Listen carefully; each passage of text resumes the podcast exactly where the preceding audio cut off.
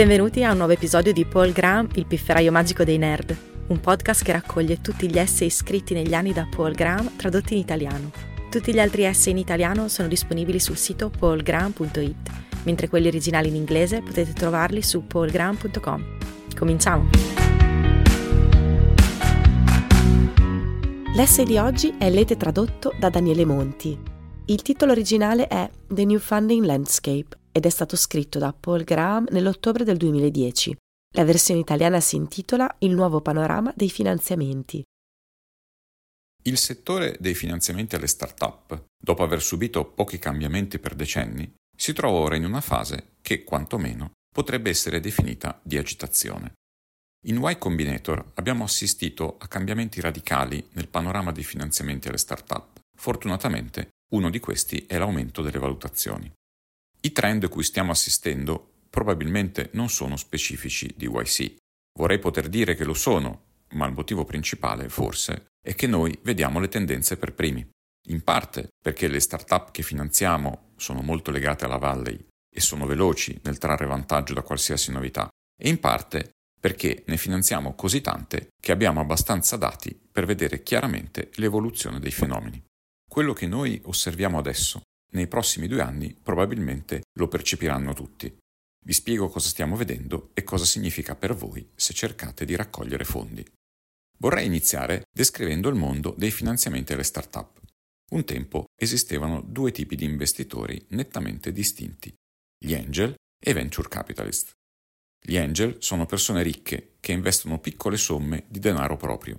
I VC invece sono dipendenti di fondi che investono grandi quantità di denaro altrui. Per decenni ci sono stati solo questi due tipi di investitori. Ora però nel mezzo ne è comparso un terzo, i cosiddetti super angel. E i VC sono stati spinti dal loro arrivo a effettuare essi stessi molti investimenti di tipo angel. La linea di demarcazione, un tempo netta, tra angel e VC si è quindi irrimediabilmente sfumata. In passato esisteva una terra di nessuno tra angel e VC. Gli angel investivano da 20 a 50 mila dollari a testa, mentre i VC solitamente un milione o più.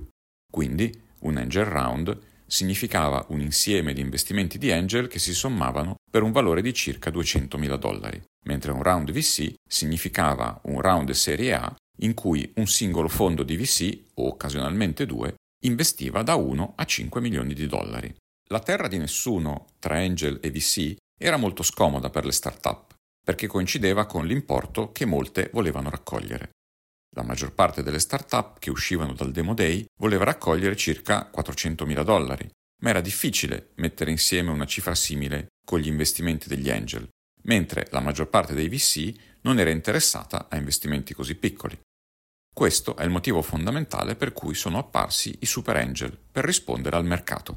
L'arrivo di un nuovo tipo di investitore è una grande novità per le start-up perché prima ce n'erano solo due che raramente erano in concorrenza tra loro, mentre i super angel sono in concorrenza sia con gli angel che con i VC. Questo cambierà le regole su come si raccolgono i fondi. Non so ancora quali saranno le nuove regole, ma sembra che la maggior parte dei cambiamenti saranno in meglio. Un super angel ha alcune delle qualità di un angel e alcune delle qualità di un VC. Di solito sono individui, come gli angel, in effetti molti degli attuali super angel erano inizialmente angel di tipo classico, solo che adesso, come i VC, investono il denaro di altre persone. Questo permette loro di investire somme maggiori rispetto agli angel. Un investimento tipico di un super angel è attualmente di circa 100.000 dollari. Prendono decisioni di investimento rapidamente, come gli angel, e rispetto ai VC fanno molti più investimenti per partner, fino a 10 volte di più. Il fatto che i super angel investano il denaro di altre persone li rende doppiamente allarmanti per i VC. Non competono solo per le start-up, ma anche per gli investitori. I super angel sono in realtà una nuova forma di fondo di capitale di rischio leggero e in rapida evoluzione, e chi lavora nel mondo della tecnologia sa cosa succede di solito quando arriva qualcosa che può essere descritto in questi termini. Si tratta di un sostituto. Sarà così? Al momento Poche delle start-up che ricevono denaro dai super angel stanno escludendo di ricevere denaro dai VC, lo stanno solo rimandando, ma questo è di nuovo un problema per i VC. Alcune delle start-up che rimandano la raccolta di fondi VC potrebbero ottenere risultati talmente buoni con i fondi angel raccolti da non preoccuparsi di raccoglierne altri e quelli che raccolgono fondi di capitale di rischio saranno in grado di ottenere valutazioni più elevate quando lo faranno. Se le migliori start-up otterranno valutazioni 10 volte superiori quando raccolgono fondi Serie A, questo ridurrà di almeno 10 volte i ritorni dei VC dai vincitori. Credo quindi che i fondi VC siano seriamente minacciati dai super angel. Una cosa che in qualche modo però potrebbe salvarli è la distribuzione diseguale dei risultati delle start-up. Praticamente tutti i rendimenti sono concentrati in pochi grandi successi. Il valore atteso di una start-up è la probabilità che sia una nuova Google. Nella misura in cui la vittoria fosse una questione di rendimenti assoluti, i super angel potrebbero vincere praticamente tutte le battaglie per le singole start-up e tuttavia perdere la guerra se solo non riuscissero a ottenere quei pochi grandi vincitori. E c'è la possibilità che ciò accada, perché i migliori fondi VC hanno brand migliori e possono fare di più per le loro società in portafoglio. Poiché i super angel effettuano più investimenti per partner, hanno meno partner per investimento. Non possono dedicarvi la stessa attenzione che potrebbe avere un VC nel vostro consiglio di amministrazione. Quanto vale questa attenzione in più? varia enormemente da un partner all'altro e in generale non c'è ancora consenso su questo. Per il momento è una questione che le start-up decidono individualmente. Finora le dichiarazioni dei VC sul valore aggiunto erano un po' come quelle del governo. Vi facevano sentire meglio, ma se avevate bisogno di denaro nella quantità che solo i VC possono fornire, non avevate scelta. Ora che le società di capitale di rischio hanno dei concorrenti, questo darà loro un valore di mercato all'aiuto che offrono. La cosa interessante è che nessuno sa ancora quanto sarà. Le start-up che vogliono diventare davvero grandi hanno bisogno del tipo di consulenze e di connessioni che solo i migliori VC possono fornire o il denaro di un super angel andrà bene lo stesso? I VC diranno che ne avete bisogno, mentre i super angel diranno che non ne avete bisogno. La verità è che non lo sa ancora nessuno, nemmeno gli stessi VC o i super angel. Tutto quello che i Super Angel sanno è che il loro nuovo modello sembra abbastanza promettente perché valga la pena provarlo e tutto quello che i VC sanno è che sembra abbastanza promettente da doversene preoccupare. Qualunque sarà l'esito, il conflitto tra VC e Super Angel è una buona notizia per i founder. Non solo per l'ovvio motivo che una maggiore concorrenza comporterà condizioni migliori, ma perché sta cambiando l'intera struttura delle operazioni. Una delle maggiori differenze tra Angel e VC sono le quote che chiedono in cambio. I VC vogliono molto. In un round Serie A chiedono un terzo della vostra azienda se riescono a ottenerlo. Non si preoccupano molto di quanto pagano, ma vogliono molto perché il numero di investimenti Serie A che possono fare è molto ridotto. In un investimento Serie A tradizionale, almeno uno dei partner del fondo prende posto nel consiglio di amministrazione della società poiché i posti nel consiglio di amministrazione durano 5 anni e ogni partner non può gestirne più di 10 alla volta, ciò significa che un fondo di capitale di rischio può effettuare solo circa due operazioni Serie A all'anno per partner e questo significa che devono ottenere la maggior quota possibile della società in ciascuna di esse. Dovete essere una startup molto promettente per convincere un fondo di venture capital a utilizzare uno dei suoi 10 posti nel consiglio di amministrazione in cambio di una quota minima della vostra azienda. Poiché in genere gli angel non prendono posti nel consiglio di amministrazione, non hanno questo vincolo. Saranno contenti di acquistare da voi solo qualche punto percentuale di quote. E sebbene i super angel siano, per molti aspetti, dei mini fondi di venture capital, hanno mantenuto questa proprietà critica degli angel. Non prendono posti nel consiglio di amministrazione, quindi non hanno bisogno di una grossa percentuale della vostra azienda. Sebbene questo significhi che riceverete meno attenzione da parte loro, è una buona notizia sotto altri aspetti. Ai founder non è mai piaciuto rinunciare alla quota di capitale richiesta dai VC. Si trattava di una parte consistente dell'azienda da cedere in un colpo solo. La maggior parte dei founder che fanno operazioni Serie A preferirebbe accettare la metà di quel denaro per la metà di quelle azioni e poi vedere quale valutazione possono ottenere per la seconda metà delle azioni dopo aver usato la prima metà del denaro per aumentarne il valore. I VC però non hanno mai offerto questa opzione. Ora le start-up hanno un'alternativa. È facile raccogliere angel round di dimensioni pari alla metà di un round serie A. Molte delle start-up che finanziamo stanno prendendo questa strada e prevedo che sarà così anche per le start-up in generale. Un tipico Super Angel Round potrebbe essere di 600.000 dollari, tramite una convertible note con un tetto di valutazione di 4 milioni di dollari pre-money. Ciò significa che quando la nota si converte in azioni, in un round successivo o in seguito a un'acquisizione, gli investitori di quel round otterranno 0,6 diviso 4,6, ovvero il 13% dell'azienda. Si tratta di una percentuale molto inferiore rispetto al 30-40% dell'azienda a cui si rinuncia di solito in un round di serie A se lo si fa così presto. Il vantaggio di questi round di medie dimensioni non è solo la minore diluizione, si perde anche meno controllo. Dopo un angel round, i founder quasi sempre hanno ancora il controllo della società, mentre dopo un round di serie A spesso non ce l'hanno più. La struttura tradizionale del consiglio di amministrazione dopo un round di serie A è composta da due fondatori, due VC e una quinta persona presumibilmente neutrale. Inoltre, le condizioni del Serie A di solito danno agli investitori il diritto di veto su vari tipi di decisioni importanti, tra cui la vendita della società. I founder abitualmente dopo un Serie A mantengono molto controllo di fatto finché le cose vanno bene, ma questo non significa poter fare quello che vogliono come potevano fare invece prima. Un terzo e significativo vantaggio degli angel round è che sono meno stressanti da raccogliere. In passato, la raccolta di un tradizionale round Serie A richiedeva settimane, se non mesi. Quando una società di capitale di rischio può fare solo due operazioni all'anno per partner, è molto attenta a quali fare. Per ottenere un round Serie A tradizionale bisogna passare attraverso una serie di incontri, che culminano in una riunione dei partner in cui il fondo nel suo complesso dice sì o no. Questa è la parte più spaventosa per i founder. Non solo i round Serie A richiedono molto tempo, ma alla fine di questo lungo processo i VC potrebbero ancora dire di no. La probabilità di essere rifiutati dopo la riunione con i partner è in media del 25%. In alcune aziende supera il 50%. Fortunatamente per i founder, i VC sono diventati molto più veloci.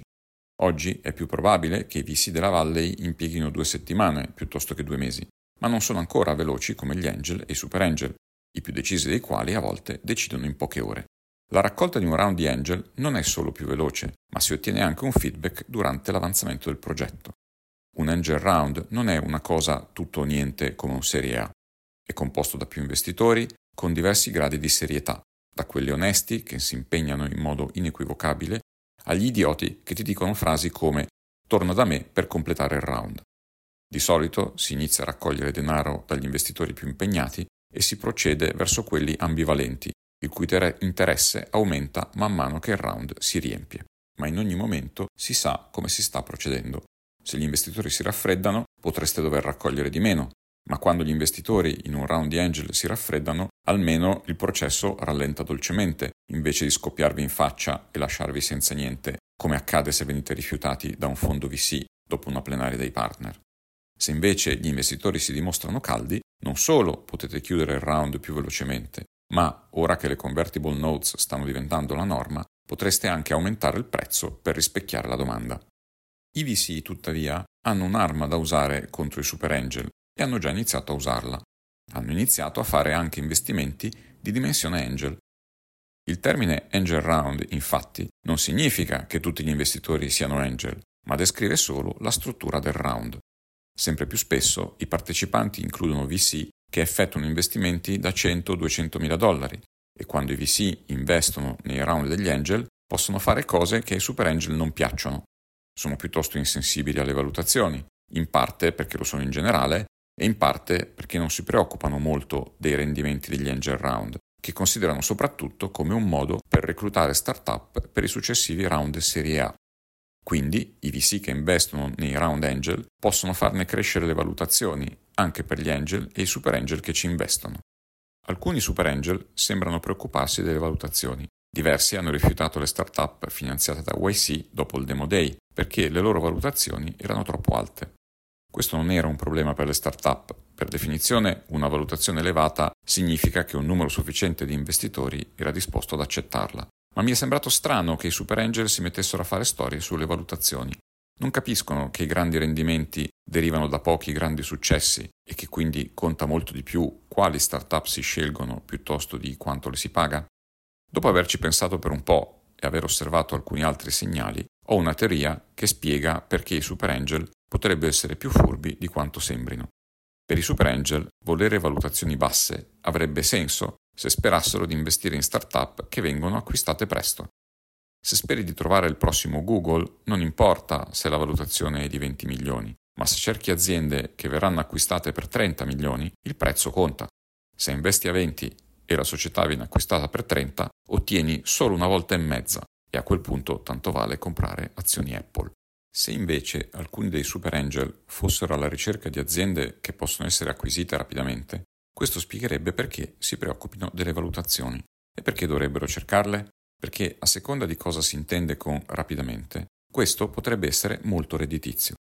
Un'azienda che viene acquisita per 30 milioni è un fallimento per un VC, ma potrebbe essere un rendimento di 10 volte per un angel e per di più un rendimento veloce di 10 volte. Negli investimenti conta il tasso di rendimento, non il multiplo che si ottiene, ma il multiplo annuale.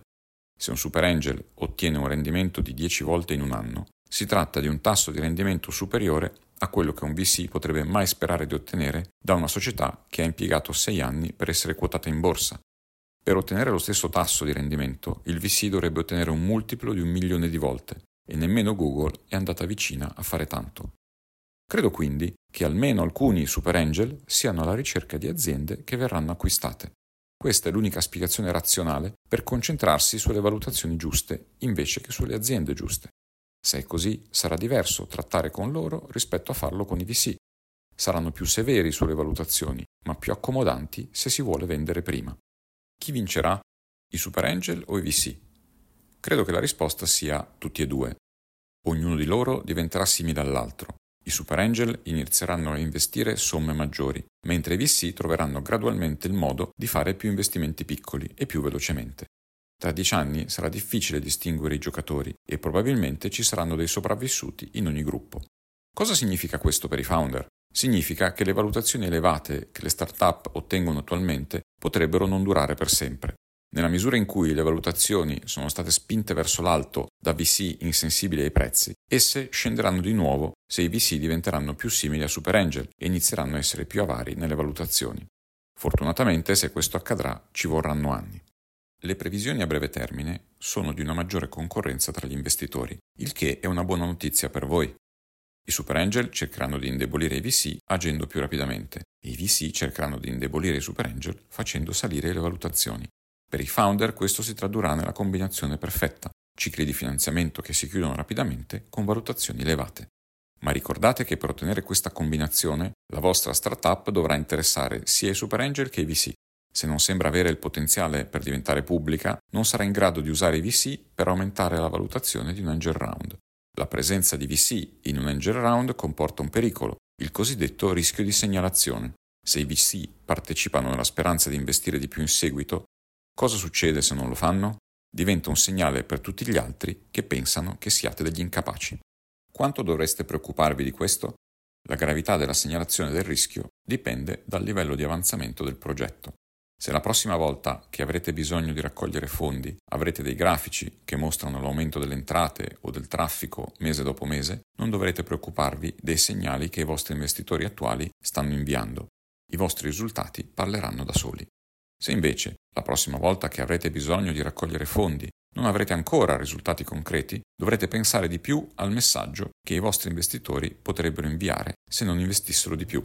Non so ancora quanto vi dobbiate preoccupare perché il fenomeno dei VC che fanno investimenti angel è così nuovo, ma il mio istinto mi dice che non dovete preoccuparvi più di tanto. Il rischio di segnalazione sembra una di quelle cose di cui i fondatori si preoccupano e che non sono un vero problema. Di norma, l'unica cosa che può uccidere una buona startup è la startup stessa. Le startup si fanno male da sole molto più spesso di quanto non facciano i concorrenti, ad esempio. Sospetto che anche la segnalazione del rischio rientri in questa categoria. Una cosa che le start-up finanziate da YC hanno fatto per mitigare il rischio di prendere soldi dai VC nei round di finanziamento è di non prendere troppo da un singolo VC. Forse questo può aiutare se si ha il lusso di rifiutare il denaro. Fortunatamente sempre più start-up lo faranno. Dopo decenni di concorrenza, che potremmo definire interna, il settore del finanziamento alle start-up sta finalmente ricevendo una vera concorrenza. Questo dovrebbe durare almeno diversi anni e forse molto di più. A meno che non si verifichi un enorme crollo del mercato, i prossimi due anni saranno un buon momento per le start-up per raccogliere fondi e questo è entusiasmante perché significa che ci saranno molte più start-up. Grazie per aver ascoltato questa puntata di Paul Graham, il pifferaio magico dei nerd. Trovate tutti gli articoli di Paul Graham tradotti in italiano su paulgraham.it e gli originali in inglese su paulgraham.com.